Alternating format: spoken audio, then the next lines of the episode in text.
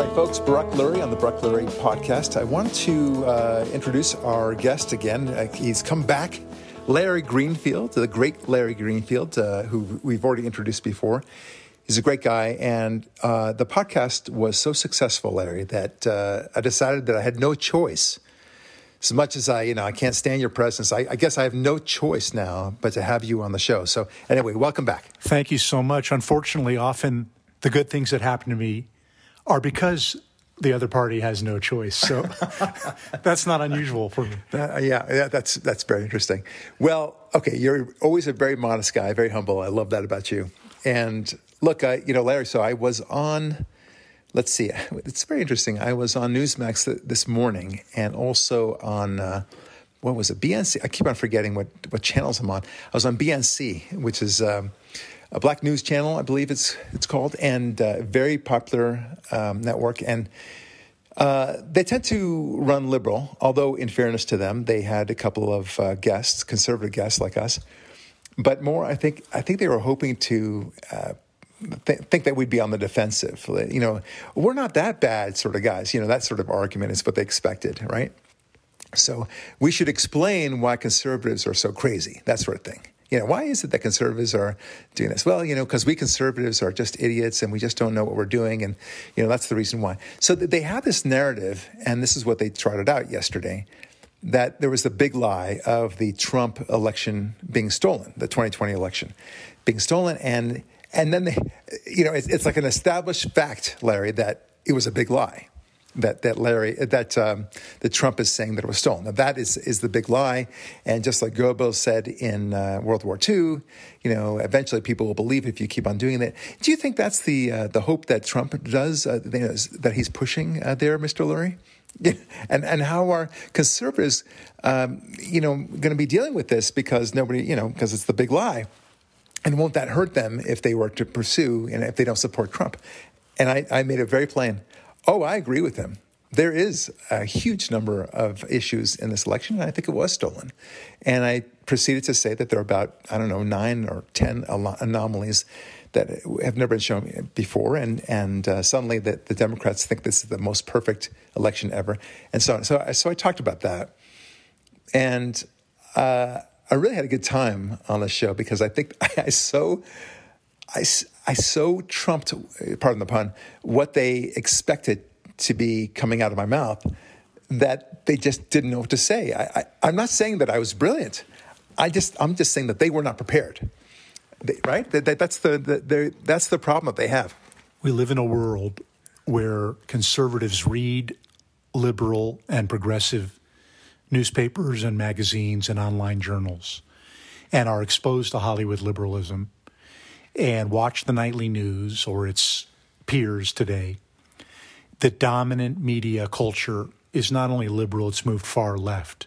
Yeah. But we're used to their arguments, as we are with liberal professors. The entire academic experience of anyone who goes through the social sciences, by the way, from kindergarten on up now. Right. And yet, the left is rarely exposed to conservative thought, especially articulate, thoughtful informed. Right. They, they, have zero idea what we think. It's it's amazing. I'll ask you. Uh, I don't know if I asked you this before, Larry, but uh, you know we've known each other for so many years. I'm going to make a prediction. I'm I'm going to go on a limb here, and I'm going to say to you a statement, not a question, a statement. None of your far left friends, and even maybe your liberal friends for that matter, but certainly none of your left friends have ever asked you the following question, Larry you seem like such a bright guy. Tell me, what, what is that brought you to conservatism? Why, why are you conservative? Right? Nobody's ever asked you that. No, I'm happy to volunteer that because I've thought deeply about it, but they rarely do ask yeah, that. No, I, for me, never. Yeah. Absolutely never.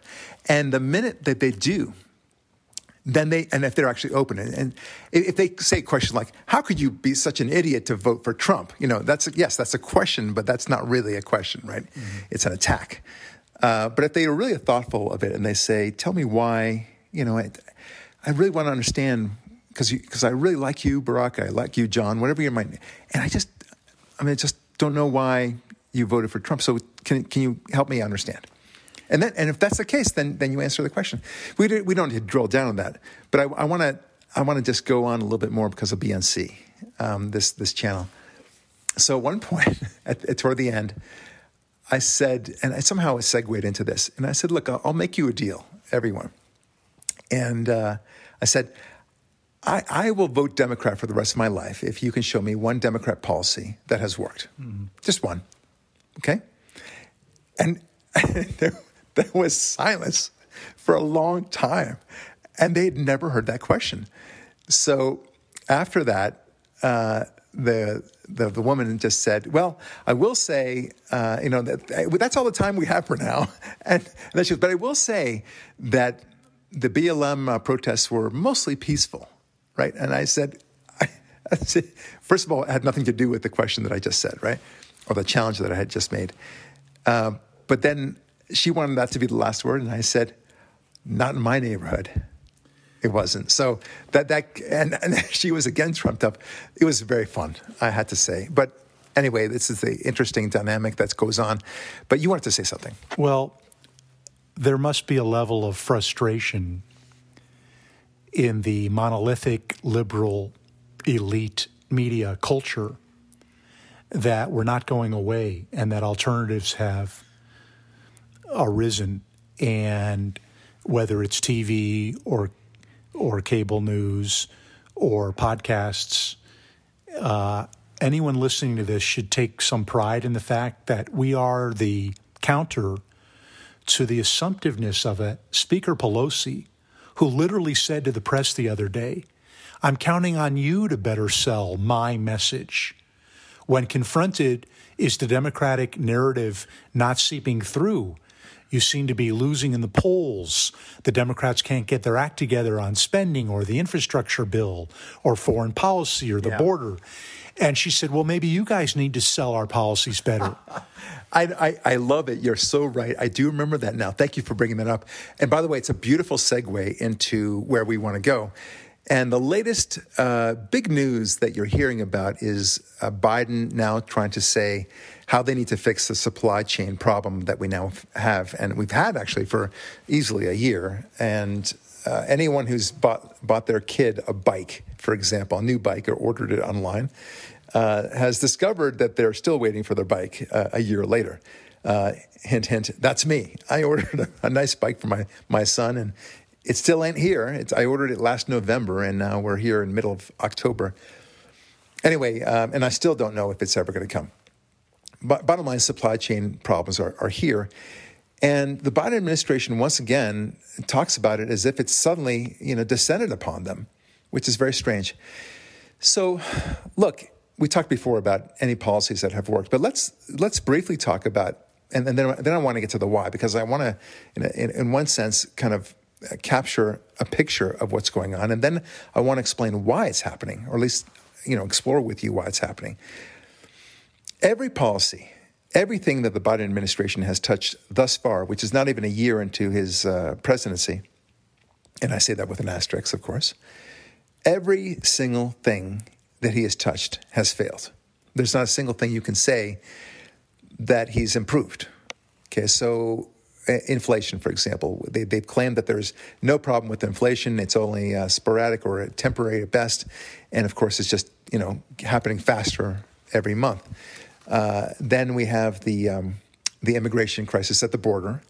That's horrific. Um, that is certainly not working. Whatever whatever goal that they're uh, trying to hope to achieve there, which I, I think is purposeful. I think at some point, you know, you know the answer of how to fix this problem, and you specifically undo that answer. Okay, you're doing it on purpose. Uh, then you've got Afghanistan, of course, with what happened there. What an ultimate disaster. It's the greatest foreign policy blunder in the history of America. I, I don't know what else could have been worse. I just don't know. I, I, challenge my listeners. Let's put it this way: I'll challenge my listeners to to tell me a foreign policy disaster that was worse than what Afghanistan was. You might say uh, the Bay of Pigs. Okay, uh, no, that's not it. Uh, the Bay of Pigs was just a, a, a botched effort to overthrow the Cuban government. It was not well uh, handled. Um, that's true, but uh, just we destroyed uh, leaving $85 billion worth of equipment. We didn't do that. Leaving Americans behind. We didn't do that. right? So there's a lot of lot of differences. Everything that he's touched, including the uh, 3.5 trillion dollar bill and the Black Lives Matter issues, how he's handling Israel, there's not a single thing that has worked. Nothing. Everything is worse under Biden. There's, I, I, there's just nothing you can point to that you can say, well, now it's better. And it isn't a function of bad luck. It's a function of policy, like you said. If you say, let's defund the police, let's demoralize the police, let's uh, not enforce criminal law, you'll have more crime. If you make policies in California that there's no more felony if you steal $950 worth of goods from a CVS, then the people in San Francisco will no longer have pharmacies to go to because they'll all close. If you tell the Iranians we want to get back into a negotiation with you, the Iranians, clever chess players that they are, will bargain hard and you'll make no deal. If you tell the left that they have a veto over the infrastructure bill because they want to get a much bigger $3.5 trillion massive social engineering entitlement program, you won't get an infrastructure bill, even though you say that's the bill we want. If you tell the Afghan government and the Taliban we're leaving, we're pulling out the military before we remove the civilians, yeah. the whole thing will collapse and we'll have tragedy. Uh, and if you tell the global economy we're going to tax and spend, even money we don't have, we're borrowing from our kids and grandkids, and we're going to run hot with inflation, you'll run into a supply chain problem. And so. Well, and I'll even add to that. If you if you tell people that they don't have to work because you've given them so much uh, in the way of unemployment checks, uh, th- that they actually get more by doing by doing nothing than by actually going to work, then then surprise, surprise, we have an unemployment problem here. Right, you'll have rising wages and companies saying, "I can't find workers." Yeah, and then it becomes a cycle of inflation. Yeah. and if you tell the American energy industry we're going to put you in jail and we're hostile to you, right. but we support oil development abroad and the Russian pipeline, the Nord Stream 2 to Germany, then you're going to have energy inflation and a lack of supply. And coming out of COVID, increased demand means inflation.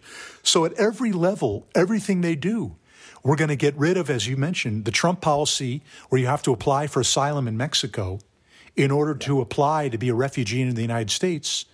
And we're going to have border control and a wall and Biden says we're getting rid of all that. Yeah, they, they actually rescinded all the contracts regarding the wall. Guess what? Mexican drug cartels and uh, smugglers are going to bring in drugs and human trafficking and abuse little girls and women yeah. and send 2 million people illegally across the border, last sentence, without checking to see if they have COVID, by the way.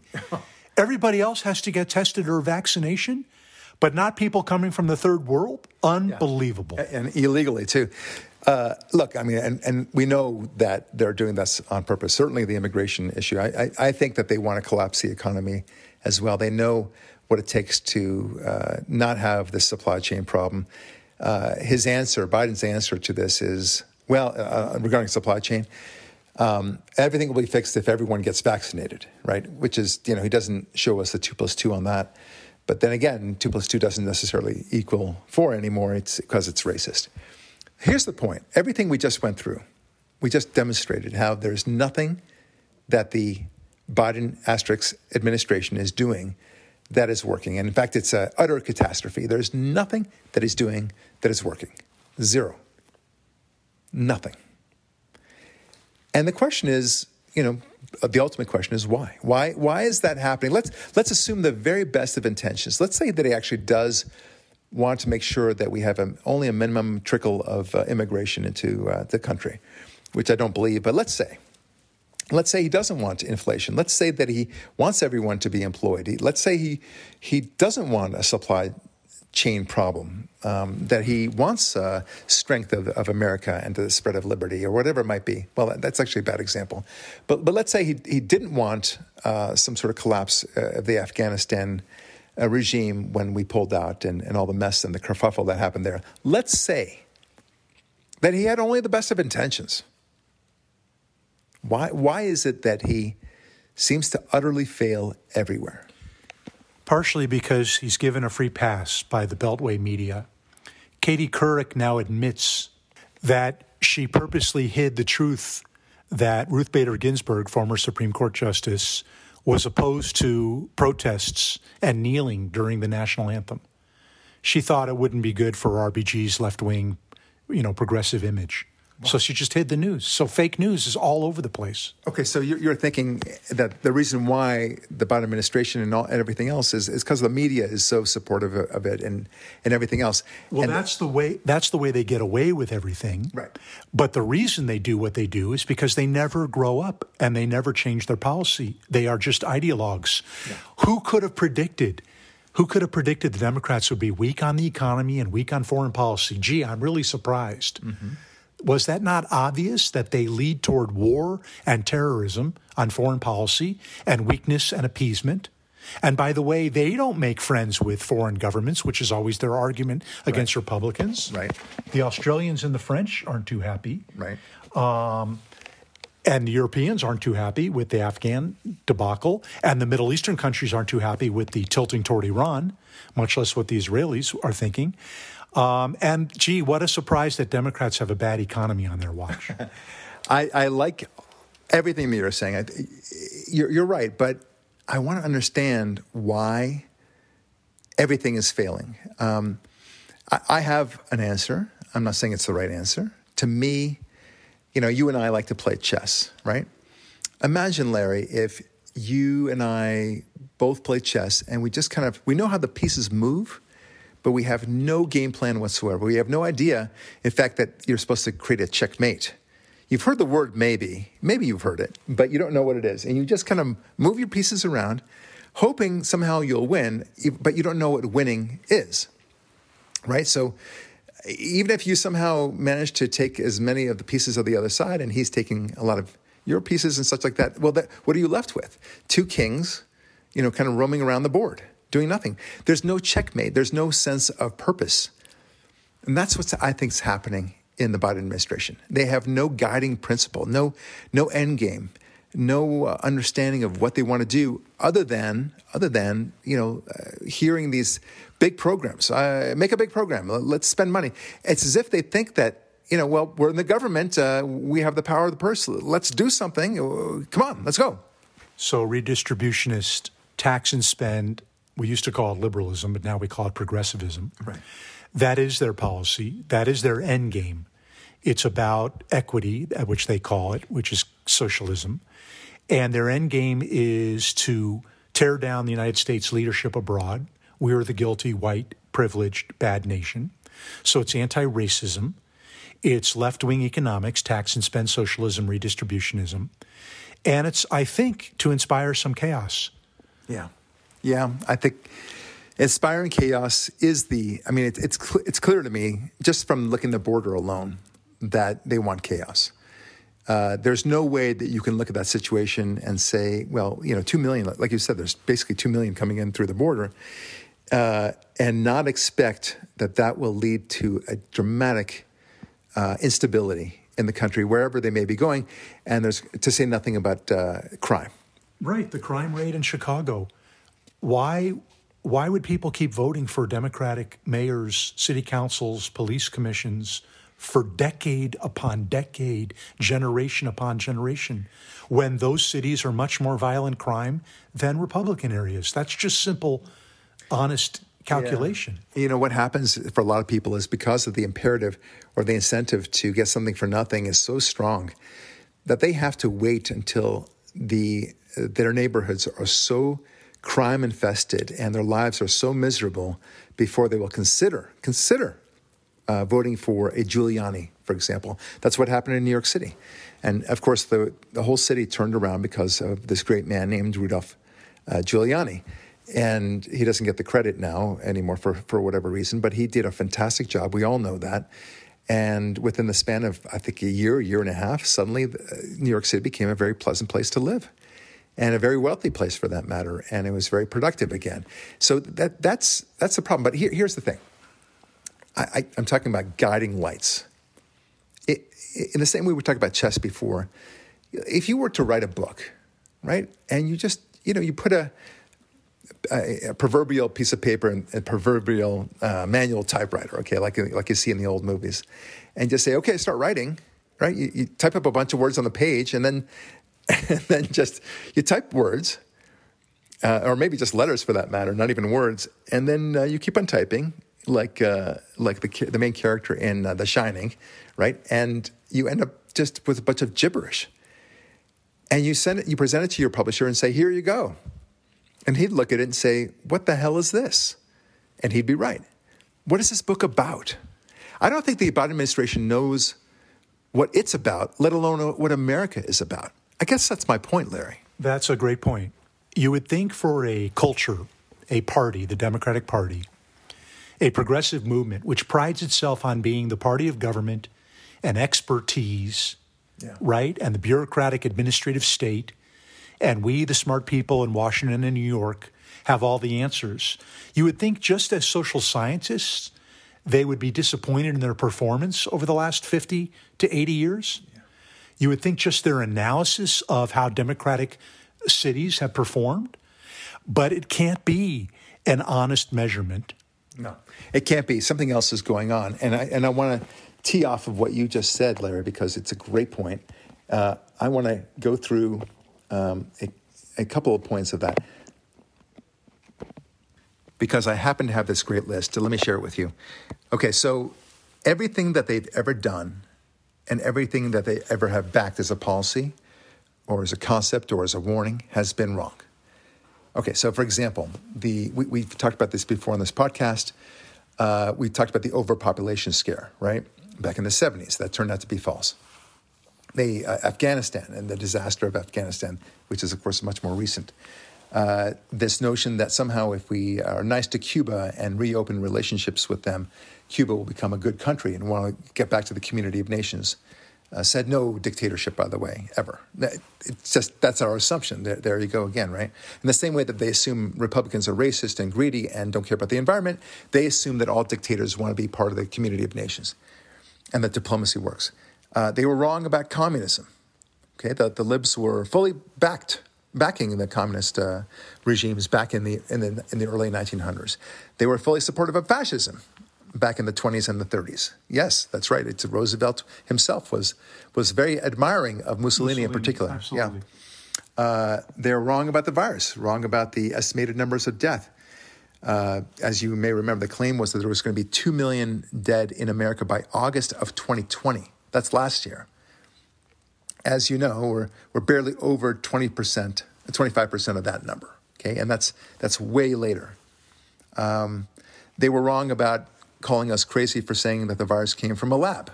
You and I knew that it came from a lab right away. Suddenly, uh, they're all behind it. Okay, but we were crazy for suggesting it back then. Uh, they were wrong that Trump was racist to close down the border or travel from China.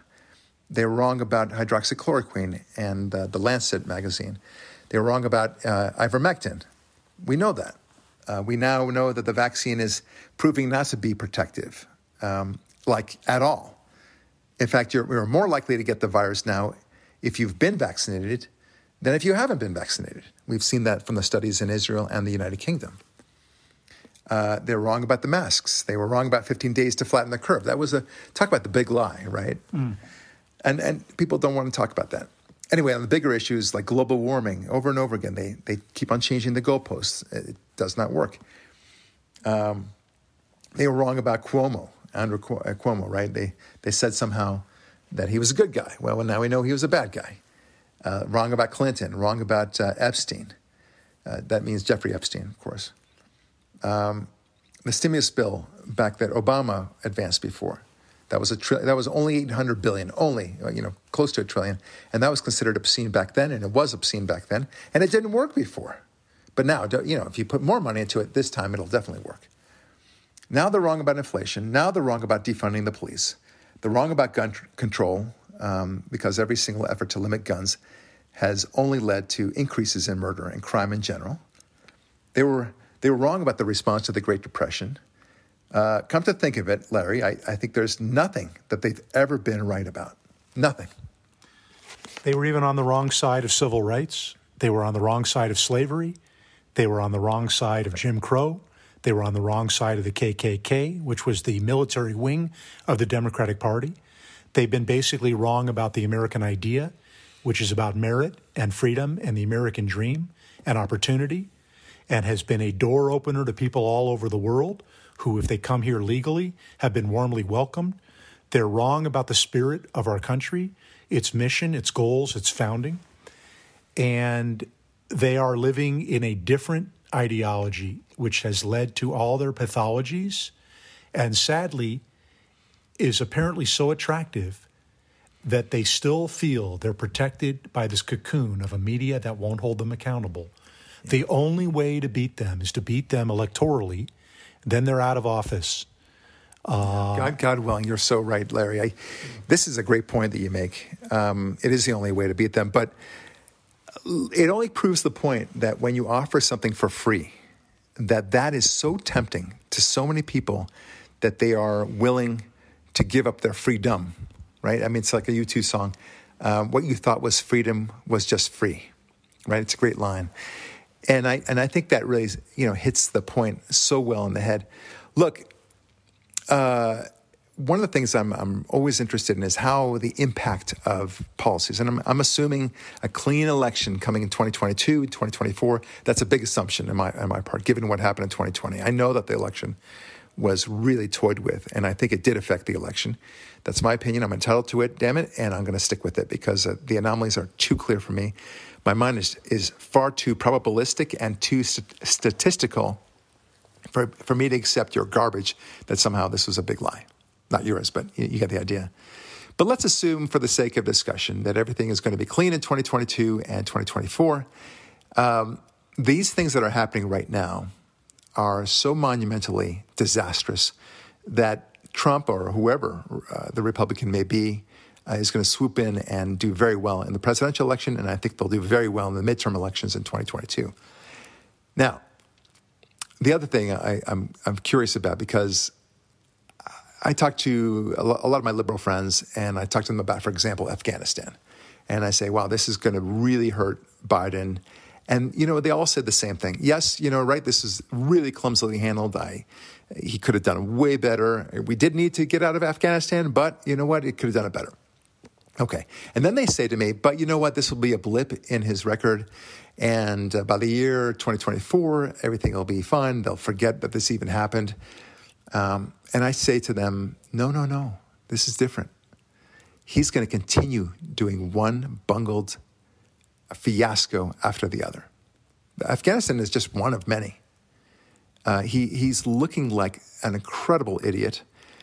Uh, he, he is a total failure in every way, and he looks like a total failure. The refusal to answer questions, the getting angry at the questioners and therefore the American people who have questions, the walking away, literally, while people have serious questions to ask about how he didn't plan or didn't listen to intelligence, that cost Biden a lot of credibility and trust, and that's hard to get back. Yeah.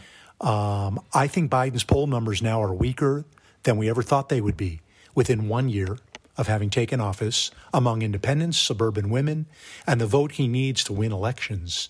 So that's the problem for him politically much less that if terrorism takes hold in Afghanistan or we've lost the trust of our military. There are all kinds of consequences to what happened in Afghanistan. By the way, no accountability. Nobody retired, resigned, or said, yeah, we really messed up in Afghanistan. Biden said, well, we went and got the bad guy. And they lied about that too. Right. they killed Afghans who were innocent and weren't part of any terror attack. Yeah. Oh, it's such a disaster. You're so right. And and talk about the big lie, right? Every, everything is the big lie over there. I, I all I can say is, look, I know that this is affecting the mindset of the average American. Um, and they may not have liked Trump, they may not like the Republican values and such, but they do understand that this particular administration is really quite awful uh, and is really being led by the nose by the lefties. And they don't like it. And there are enough people on the margin who are moderates, if you want to call them that, or simply ready to vote for somebody else if the situation is bad enough for them. And, and I think that's going to happen. And I think it should be a slaughter at the end of the day. It was a slaughter, by the way. I think, I think Trump won by a landslide. I do.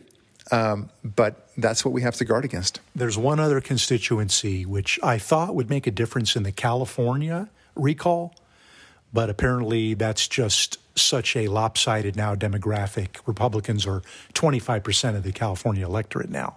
So over the last 20 years, when no one was looking, a lot of the potential Larry Elder voters left the state. But I'm talking about moms and dads who, for the first time, are aware of what the curricula is being crammed down their little kids' throats. Yeah. That is a large demographic. That is an interesting point, Larry. I did not think about that because when we think about demographics, we think about, you know, sadly, and we shouldn't be, uh, you know, in terms of black, Hispanic, uh, maybe religious vote, maybe not, uh, white, uh, w- women and man, and things like that. Things that are kind of on the face of it apparent. But uh, here you're talking about a demographic of, of being a, parent, uh, seeing your kids being taught this crap. That is a serious demographic. And of course, that cuts across all lines, whether black or Chinese or whatever it might be. You don't want your kid, your fifth grader, to learn about anal sex. Thank you very much. Uh, you don't want your um, some crazy boy who goes into your uh, girl's locker room and rape her. Uh, and then, and then when you complain about it in a town hall uh, or whatever, that you might get arrested, like this, uh, you know, sad man uh, ended up happening to him. It was a very, very sad story. Anyway, the point is, uh, and, and, then to make it worse, uh, now you've got uh, um, Merrick Garland, the Attorney General, saying that we're going to start looking at these people like domestic terrorists. Anybody who complains is a domestic terrorist. In fact, um, you should all shut up, and you, parents should have no say in the education of their children. Who said that, by the way? I forget who was the one. It wasn't Merrick Garland. It was somebody else, some education uh, person. Anyway, if you remember that, that'd be great to know. But they literally said, uh, you know, you have no business in the education of, of, your own child. Probably Randi Weingarten from the teachers union. That's something she would say. Yeah. Look, the level of we don't know for sure, but it was some prominent figure because I don't want to defame her if that's the case. Oh, I got plenty of other uh, case to make against her, but right. the arrogance of the elites, uh, the ruling class, that war on middle class values and interests and families and opportunity and small businesses and school education and merit. Um, that is, I think, an undercurrent of the counter revolution against the left, the ruling class elite. Yeah. Uh, I think that is part of the Trump or Republican coalition. Is this antipathy to this arrogant mm-hmm. uh, DC uh, bureaucratic mindset that we know best, we know all. Really, you know better than suburban moms, uh, black and Hispanic moms who are saying there's no choice for me in my kids' education. They're stuck in this awful school and there's nowhere else to go. Yeah, yeah, it's fascinating. And by the way, I just remembered uh, it was Miguel Cardona, the uh, I guess the education secretary for the Biden administration, who said uh, words to the effect of not not uh, the, the, woman that you were saying, Randi Weingarten. It was uh, Cardona who said that that you should not that the parents should not be the primary stakeholders in their children's education. It's like, well, who is the stakeholder then? What the teachers that they have that their their primary responsibility? Well, that's the point about Randi Weingarten.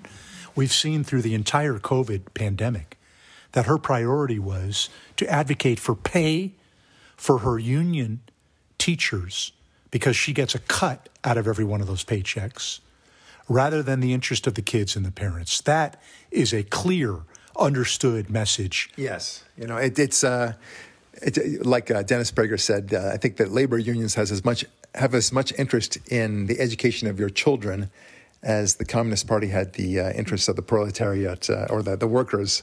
Uh, that was just a brilliant point. They, of course, there's no interest. It's all a, a, pretext. It's the only. It's the way that they get you to to comply with their crazy agendas. By the way, Angelo Codevilla passed away, and it's his writings that really inspired a lot of people to start paying attention to this conversation in America that was long overdue about the ruling class, about the "do as I say, not as I do" crowd which yeah. is which yeah. is really what got Gavin Newsom in trouble.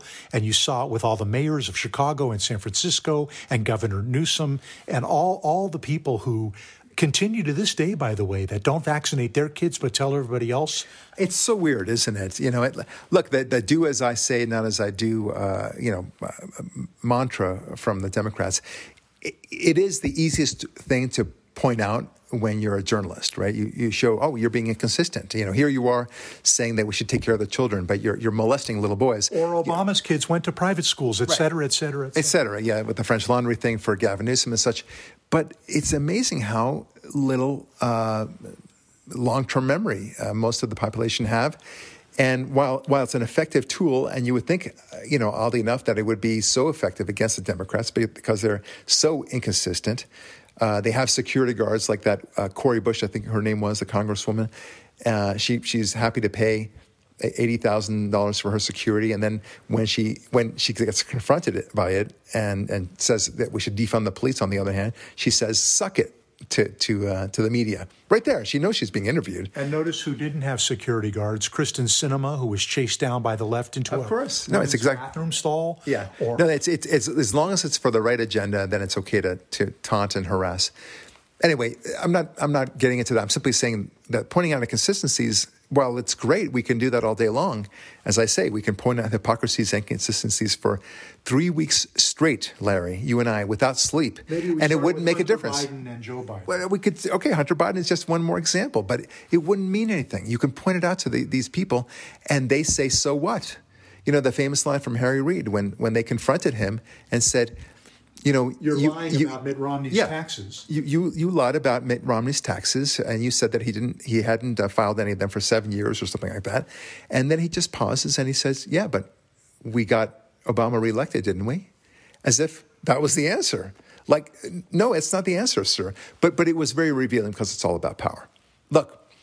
Uh, what this whole the whole mission of this podcast is to demonstrate one thing and really one thing only. There is you will never have a success as a governing entity unless you have a real mission in front of you, a, a guiding principle. And the guiding principle, not you know, it's not just any guiding principle because, like you said, if it's if it's just about power, that's not a good guiding principle, right? If it's about uh, enforcing communism upon everyone, that's not a good guiding principle either. They're all bad, but there is one guiding principle that that is wonderful, and it's the American guiding principle, which is in God we trust, limited government, uh, respect for liberty, generally speaking, and the spread of liberty. If you have those uh, general ideas, uh, you will be a great leader. It's hard to be a bad leader, let's put it that way.